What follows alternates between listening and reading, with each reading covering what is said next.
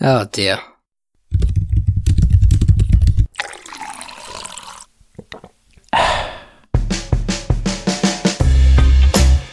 Hey guys, and welcome to the Coffee and Coding Podcast, the show where we discuss everything there is to know about app development. I'm your host, Rob J, and in today's episode, I chat with Yelp Android engineer Sherry Yuan.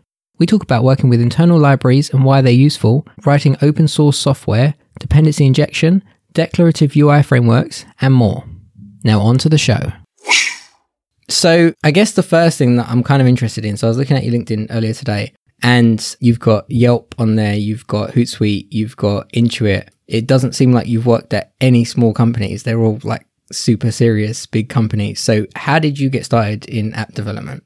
Yeah, so Hootsuite was the smallest company I worked at, and then um, my school has a pretty good co-op program where it has a lot of local Vancouver companies, and I did apply to a lot of smaller companies. Um, I knew I wanted a mobile position. I didn't actually know if I wanted to Android or iOS at this point because I was just like in my third year of college. And then, yeah, and then Hootsuite was the company that offered me a position. So I thought that was, so I went with that. Okay, nice. So, did you learn Android while you were at Hootsuite?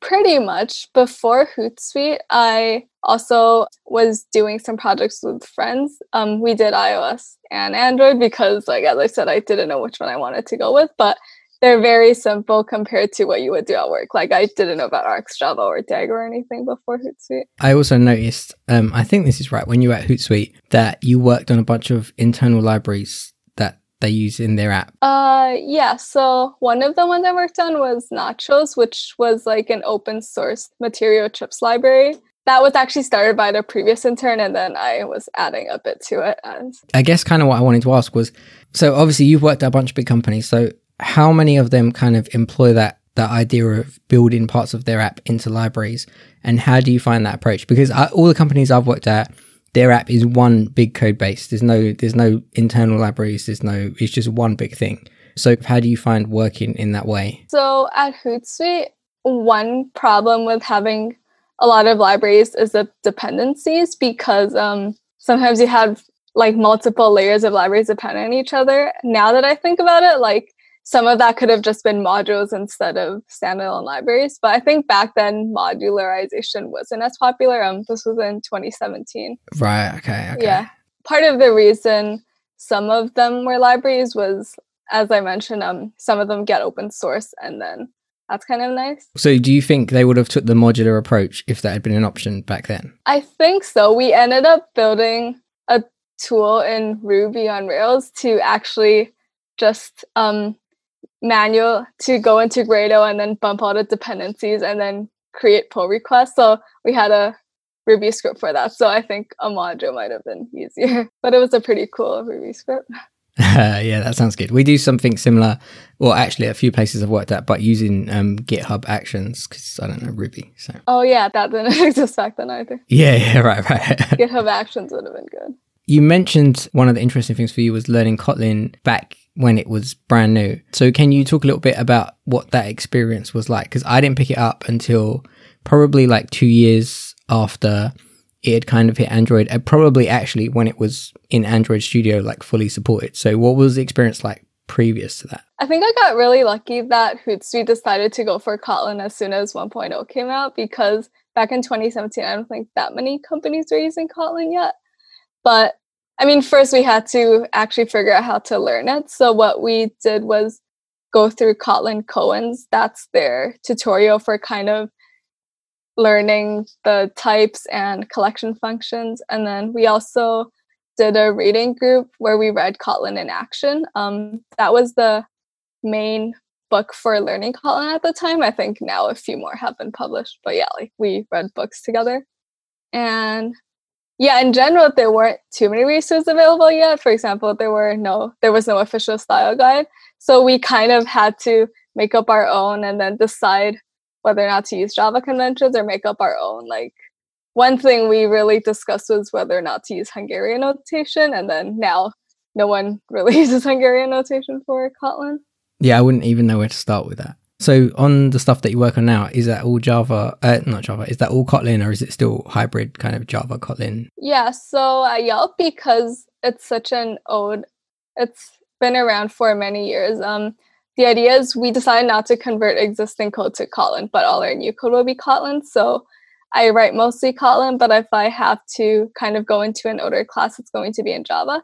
This was different at Hootsuite because um, the app was slightly newer, so we actually put in some effort to convert even older classes into Kotlin. That seems a sensible approach. I think that's the approach of a lot of companies have taken. It's just new stuff should be in Kotlin, and then eventually you end up with a whole Kotlin code base, which is so much nicer to work with. Yeah, for sure. So another thing that I wanted to ask about is so you've worked on a, a library called Bento, and in in the kind of like the GitHub page, it says it's a declarative, a declarative UI framework. So for the layman's, including me, what is a declarative UI framework and what is Bento? And can you tell us a little bit about that?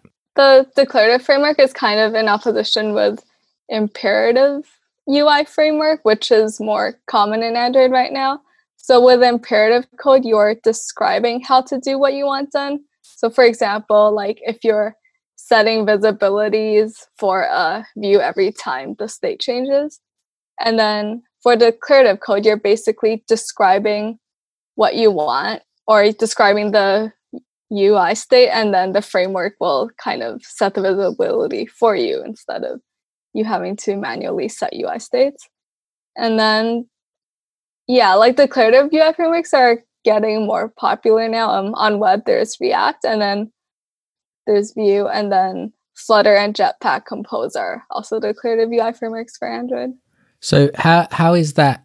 I assume it is, but in my head, I'm trying to work out how is that different from. So imperative would be that you have, you know, I have a view, I press a button, and then I tell, I say that I want this view to now disappear. Then I press a button, and I've got another piece of code that says I want this view to now show. How is a declarative framework different from having data binding on that view that says when a state of something changes, change this view, or are they similar? The thing is, I don't think Bento is actually fully declarative. Um, I think Jetpack Compose is trying to be fully declarative because in Bento, sometimes you still have to manually set some view states. Um, I think the reason I consider it declarative is um, it's more modular. Um, it abstracts away a lot of the recycler view logic for you. So instead of you manually kind of having to figure out the placement of the cells and handling the different view holder types, Bento handles that for you.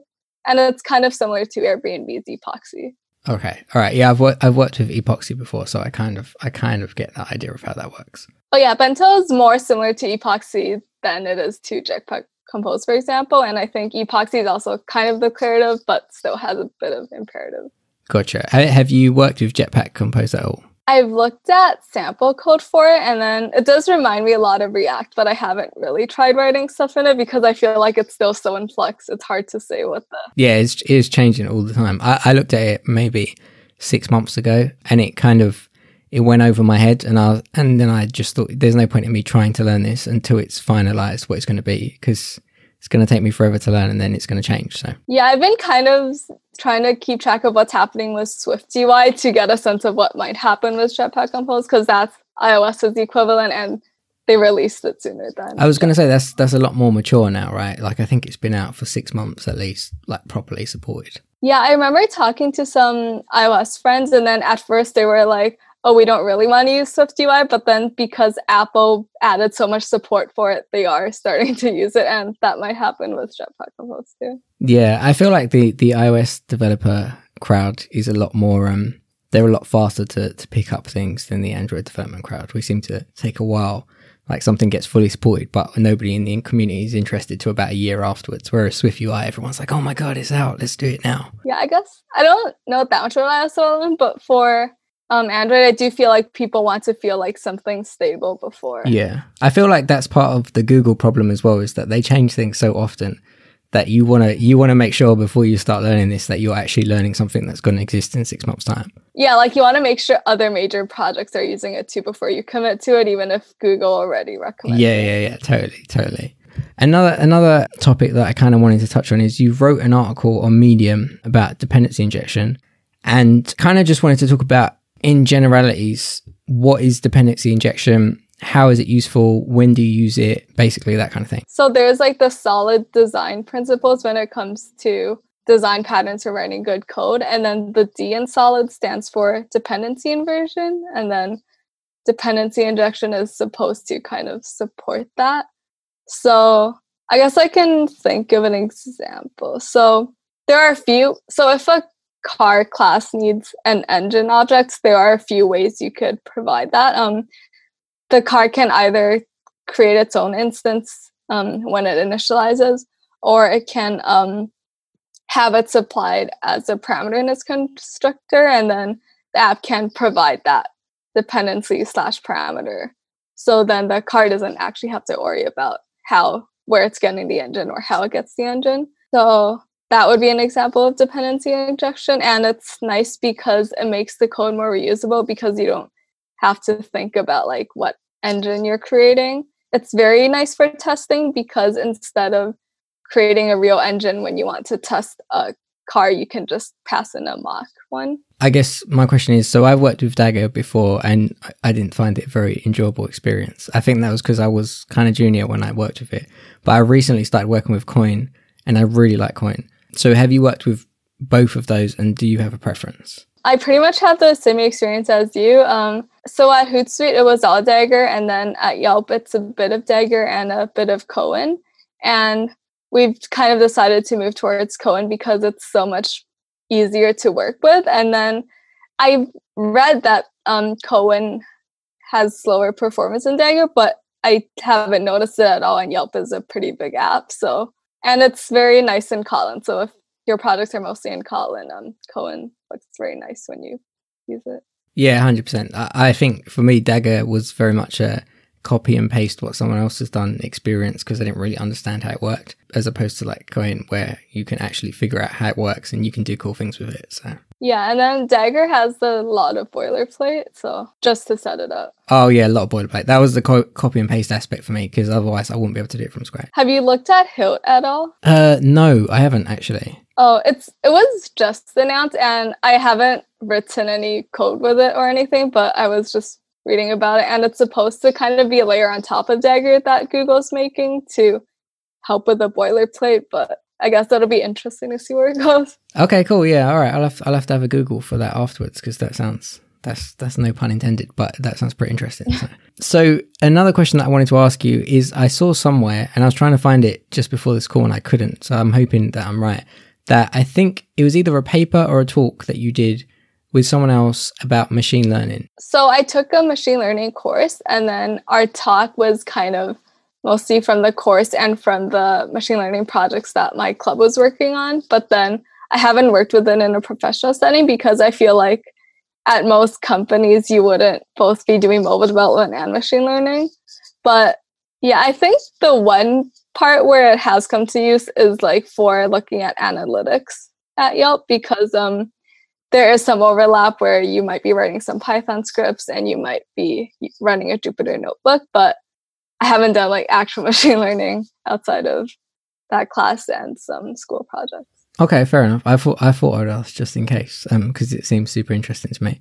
Another question is so you mentioned that you have skills in like design, UX, um, and the question is kind of what's the process like when you work on your own personal projects, including like using those things as opposed to just focused on code? I guess before, like when I have a product idea, I would normally go into the App Store and look at some existing apps that have similar functionality, and that would give me a sense of what are the user experience patterns that already exist for that and then um, when it comes to mocking design, sometimes I just draw on paper if it's a small project that it's more for learning purposes than me actually wanting to create a polished version. But then if I want it to be more polished, I might draw mocks on Figma instead. Um, I would say Figma is very easy to work with. I never like officially learned it, but I've just like looking at designs from work and from like designer friends, I picked it up and found it really easy to work with.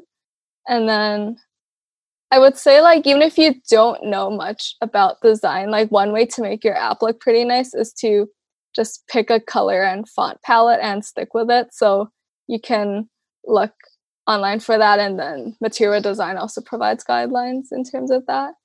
And then just there are a few sources I use for um, icons and drawable assets that where it's like open source um, SVG images. Um, I can send those to you, and you could maybe put them. Okay, the I'll put them in the show notes. Perfect. Yeah, that sounds awesome. Yeah, so you don't have to draw your own illustrations, but there are some ways to find nice ones. Okay, cool. All right, nice. So, do you have your own apps anywhere on the Play Store or something like that? I don't have any on the Play Store right now. I just kind of put the code on GitHub and then. Okay, cool. So just like fun side projects.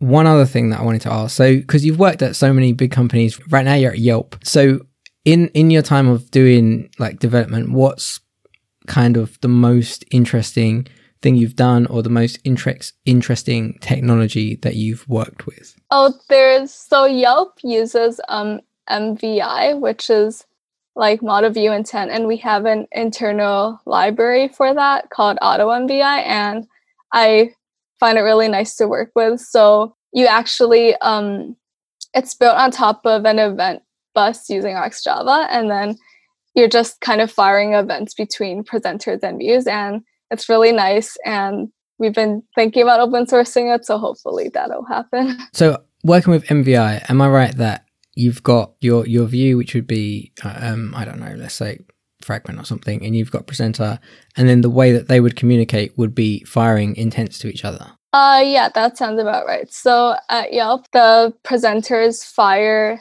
states, which are like view states, and then the views fire events. And I I think MVI is so new that people kind of take the idea and go in very different directions with it. Like that's what I've noticed with MVI. So how do you like working with that versus so like I so most recently I've started working with MVVM um and I kind of like it. If I'm being like totally honest, I find MVP, MVVM, all of these kind of things, they're fairly similar. There's small changes. How do you find working with MVI? I like it because it really reduces boilerplate and then the testing setup we have is really nice. But as I mentioned, I think it varies so much between companies and projects because I don't think there's anything first party supporting it really. So people just kind of make up their own way of doing it. I know some companies are using Kotlin Flow to handle it. Some companies are using RxJava. Like Okay, okay, cool. So it's a bit of a wild west in that sense. Yeah, so I feel like if you don't have anything internally set up for it, um, or you plan to invest in that, I think MVVM might be easier to work with since there's so many, so much first party support for it. Yeah, gotcha. Yeah, uh, yeah. I suppose getting into it is a bit easier because there is this is how you're supposed, quote unquote, supposed to do it, as opposed to MVI, which is do what you want. Yeah. So, kind of in closing, but I've got a few questions before we finish, which I ask everyone because I find it super interesting. So, the first question is, what do you think separates an okay developer from a great developer? So I think the technical part is kind of the more obvious one. I would also say maybe communication skills will be very important because like assuming you're working with a team or even your own project that you'll be maintaining for a while, it's kind of important to keep the communication open. And then I feel like there is kind of a trap to make your code clever instead of understandable. And then this kind of ties into the communication, but like what's most important is that your code is understandable and easier to maintain, even if it means it's not the cleverest or most concise solution. What machine do you use to work from? I've always used some kind of MacBook Pro for development. It was like, I mean, kind of when I was trying to decide between Android and iOS, I needed to be able to run Xcode as well. Yeah, my current home laptop is a 2017 MacBook Pro, and then my work laptop is a 2019 one with the touch bar. Okay, nice. So, MacBook Pros all the way. Yeah. Okay, awesome. And then, where can I direct people to in terms of projects you might be working on, or where can people find you online? GitHub and LinkedIn would be most of where my coding things are. And then I use Instagram for art, so I can link you all three of those. And then, Oh, okay, cool. I saw. I actually saw that mention. I think it was on your LinkedIn somewhere about art for Instagram. I didn't manage to check it out yet, but I will do. yeah, sure. I can send you all the links. Big thanks to today's guest, Sherry Yuan. You can find Sherry on LinkedIn, GitHub, at Frosty Shadows. You can find Bento on the Yelp GitHub, and you can check out Sherry's artwork on Instagram. As always, you can find everything we talked about in this episode in the show notes. If you like the show, tell a friend, and don't forget to subscribe and leave us a five star rating. It's much appreciated. And if you really like the show, you can support it with a coffee donation at coffeeandcodingpod.com slash buy me coffee. Caffeine is literally what fuels this podcast. If you'd like to connect with like minded developers, you can do so in our Facebook community. And finally, you can follow me on your favourite social media platform at Low Carb Rob. You can find all the links to everything I've just said in the show notes or at coffeeandcodingpod.com. Thank you for listening, and I'll catch you on the next episode of the Coffee and Coding Podcast.